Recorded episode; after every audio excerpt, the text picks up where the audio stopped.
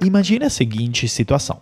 Você é o gerente financeiro de uma multinacional do ramo de alimentos. A empresa como um todo está se reinventando ao ponto que novos modelos de negócio estão sendo lançados, como modelos por assinatura e modelos direct to consumer. Isso muda radicalmente o planejamento financeiro e faz com que você e o seu time achem formados criativos de mudar suas fórmulas financeiras e, como um todo, a forma em que planeja o negócio. Aí você contempla um dos seguintes formatos para fomentar mais a criatividade do seu time. Primeiro, você pede para que seus times passem mais horas trabalhando nas planilhas de Excel, pois é justamente assim, cara a cara com os números, que seus times terão as melhores ideias. Segundo, você separa um momento semanal de duas horas para brainstorming e pede para que as pessoas cheguem com suas melhores ideias para debater. Terceiro é, você separa sim um momento para brainstorming, mas ao mesmo tempo deixa uma tarde livre a todo mundo, para que façam o que de mais prazeroso possam fazer.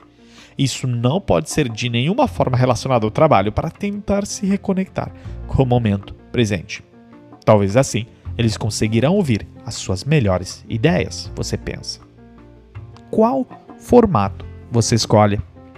Bom, se você estiver surpreso por como abriu o episódio de hoje, enfim, vou te contar. O segundo episódio de cada semana, ele sempre traz uma reflexão como essa, que afinal não tem resposta certa nem errada, mas se trata apenas de um exercício mental que inclusive será de alguma forma respondida com o conteúdo do episódio que irá trazer uma frase do autor da semana. Do meu lado, você já pode imaginar que acredito que o certo, o certo seja a opção 3, pois só deixando espaços para nossa mente viajar que conseguimos ouvir melhor nossas ideias. O Jonathan Ive, protagonista dessa semana do Metanoia Lab, é um forte defensor desta abordagem, cujos mecanismos nos vamos apresentar neste episódio. Lembrando que aqui o André Iorio, palestrante e escritor sobre transformação digital, liderança e inovação. Já fui diretor do Tinder por 5 anos e Chief Digital Officer na L'Oréal e hoje sou professor de MBA na Fundação Dom Cabral. E quero compartilhar uma novidade que essa temporada é um oferecimento da Oi Soluções, da qual eu sou embaixador na área de tecnologia. A Oi Soluções é uma integradora de soluções digitais para grandes empresas com um portfólio completo de segurança, cloud, colaboração, IoT, Big Data e Analytics, aplicações digitais e serviços gerenciados, ou seja, tem todo tipo de solução tecnológica que a sua empresa precisa. E olha só, a Oi Soluções surgiu para impulsionar a transformação digital nos negócios com o propósito de gerar conexões e grandes transformações. E sabe o que é mais interessante? É que esse propósito o mesmo que eu tenho com Metanoia Lab, então não podia ter match melhor. Ao mesmo tempo, esse é o propósito dos consultores da Oi Soluções que entregam soluções customizadas para seus atuais desafios de negócio. Então lembre sempre, desafios inovadores pedem Oi Soluções. Mais detalhes no site oisoluções.com.br ou entre em contato com o consultor Oi Soluções. Ah, e se quiser me acompanhar e interagir mais comigo, é pelo site andreaiorio.com.br, pelo meu LinkedIn e pelo Instagram, arroba metanoia, underline, lab. Se estiver gostando do episódio, tire um print agora e poste em suas redes sociais me marcando. Lembrando que o Metanoia Lab é produzido e editado por Rodrigo Lima em parceria com o Podcast Lab. Mas voltando ao nosso protagonista de hoje, o Jonathan Ive foi Chief Design Officer na Apple por quase 30 anos e ele desenhou produtos icônicos como o iMac, o iPod e o iPhone, e hoje ele é o head de design da Airbnb. Ele defende a teoria de que a gente não pode controlar nossas ideias e forçá-las a vir, mas sim podemos controlar o ambiente em torno da gente e moldá-lo da forma com que faça que as ideias cheguem que a gente possa ouvi-las e afinal possa cultivá-las. E é disso, inclusive, que ele nos fala nesta próxima frase. Ouça só. We're a small design team. We've worked together for 20, 25 years. One of the things that we've learned is the importance of listening because as we all know, the very best ideas can very often come from the quietest voice. Ideas are extremely fragile. Ideas are not predictable in terms of when you'll have them and how many you're going to have. And so over the years, we've really created a team and an environment that I think really increases the probability of good ideas and when they actually arrive, I think nurtures them. Nós somos um pequeno time de design. Trabalhamos junto por uns 20, 25 anos. E uma das coisas que aprendemos é a importância de escutar. Porque, bem como bem sabemos, de frequente as melhores ideias vêm das vozes mais baixas. Ideias são extremamente frágeis. Ideias são imprevisíveis em termos de quando iremos tê-las e de quanta iremos ter. Por isso, ao longo dos anos, criamos um time e um ambiente que aumenta a probabilidade que as boas ideias cheguem e, uma vez que cheguem, cultive elas.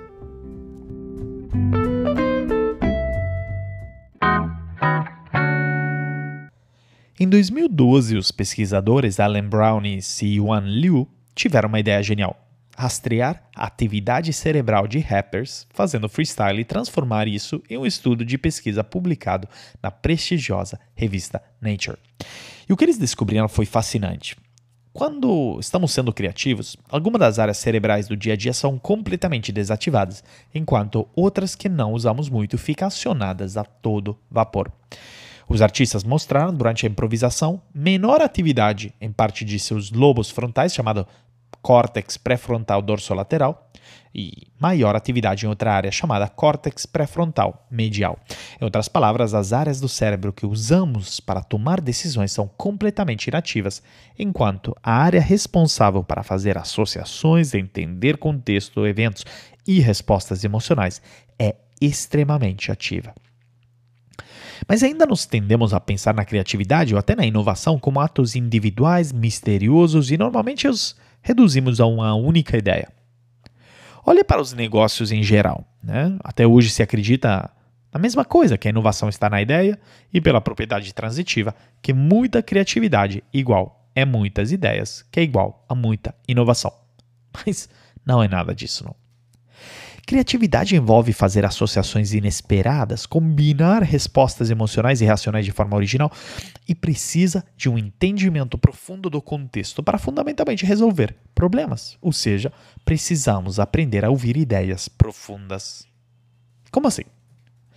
Vamos por parte. Começamos por entender o quão criatividade é importante para as companhias, aliás. Ela não é só importante, mas é fundamental, porque 82% dos executivos entrevistados em uma pesquisa da Forrester concordam que as empresas se beneficiam da criatividade, mas isso é meio óbvio, não é?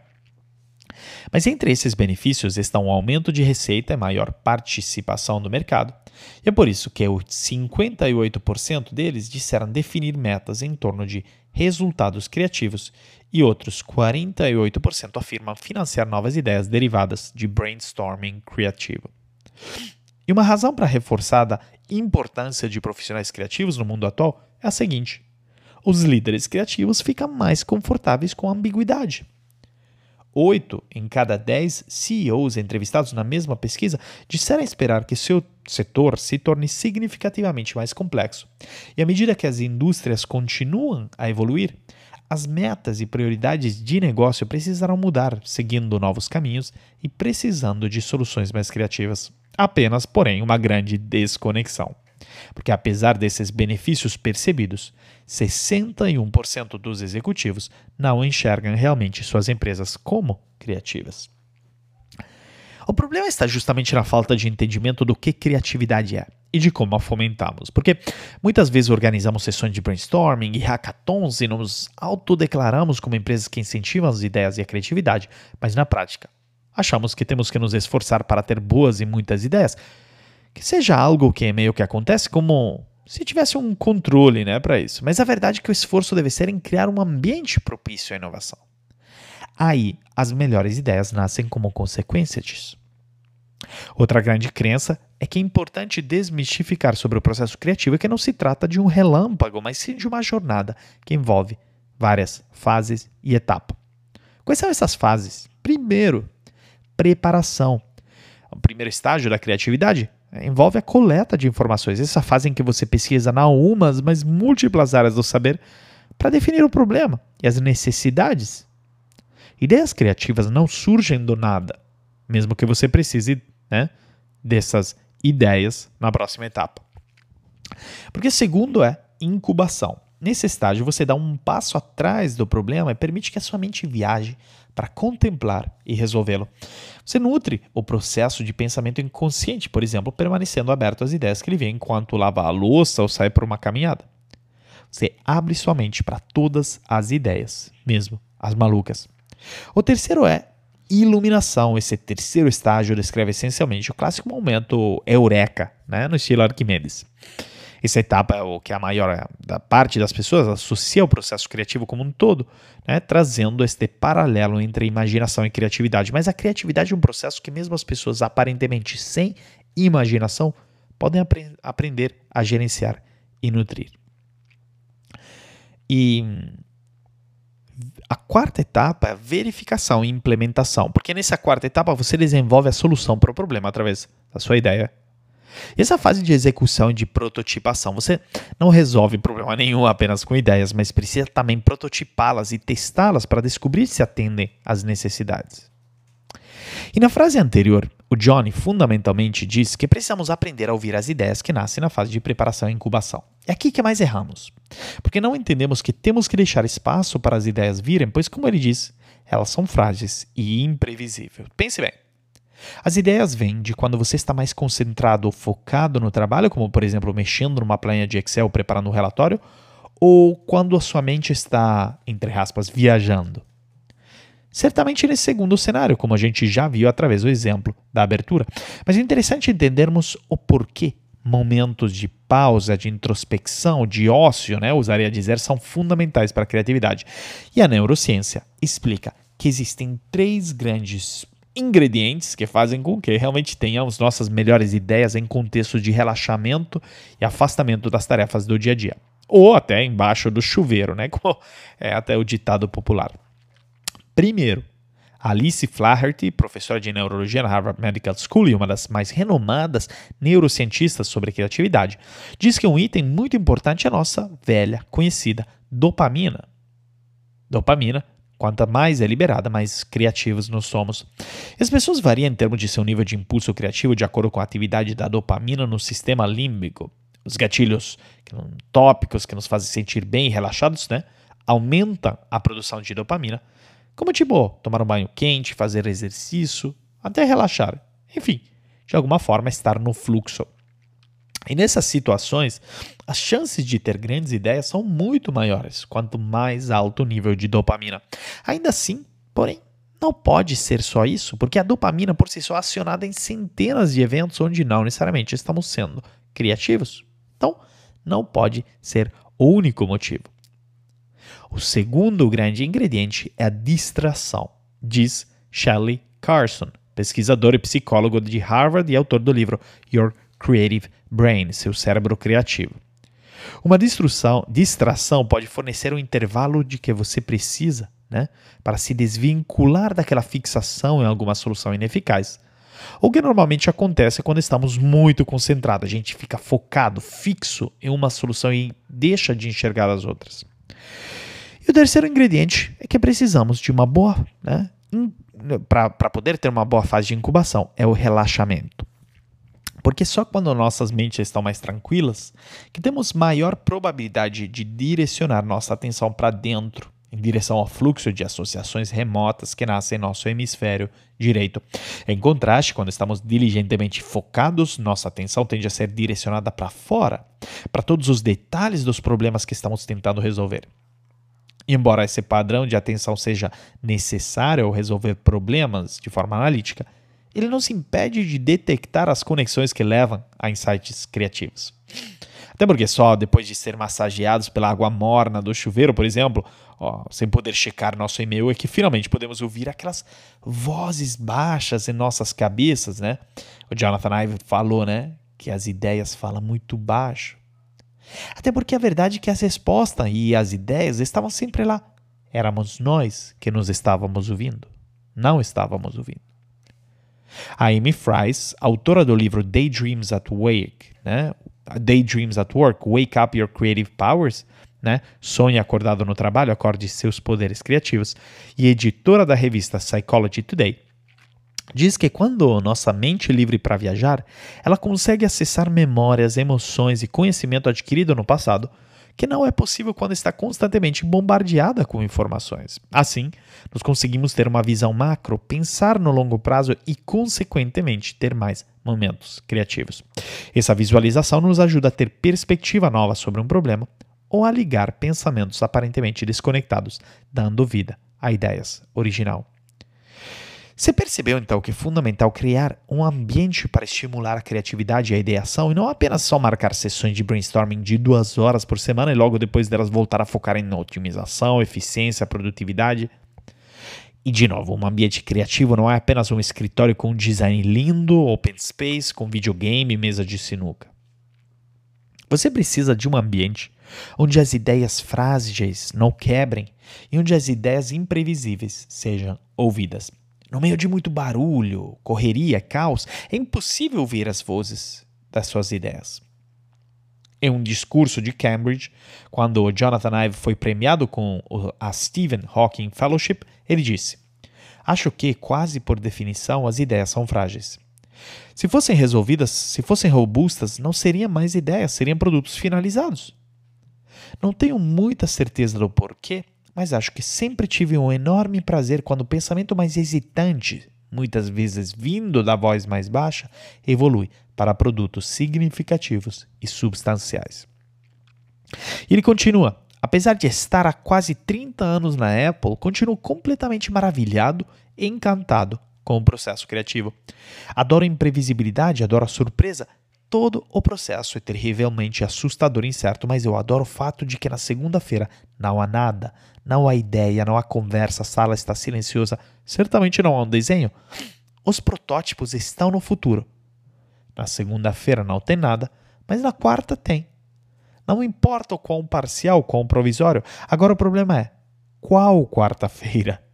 E assim, dada a imprevisibilidade, nos ficamos obcecados com o processo. Prestamos atenção maniacal ao passado na esperança de compreender melhor e descobrir novas maneiras de ter ideias produtivas. Olha só, olha que interessante essa fala do Jonathan Ive. Esse conceito do que o processo criativo começa nas segundas-feiras, quando não tem nada, está muito semelhante ao conceito da mentalidade do dia 1 do Jeff Bezos onde ele diz que todo dia deve ser o primeiro dia na empresa ao mesmo tempo, que diz que o processo começa no vazio, no silêncio e na introspecção. Graças aos três ingredientes acima, não é? Porque esse ambiente criativo passa por primariamente deixar espaço para você ouvir a sua voz, a voz das ideias, porque tem o silêncio suficiente para ideias tímidas, profundas e frágeis serem ouvidas. Por isso eu lanço um desafio prático para você. Comece refletindo em qual situação você tem as suas melhores ideias.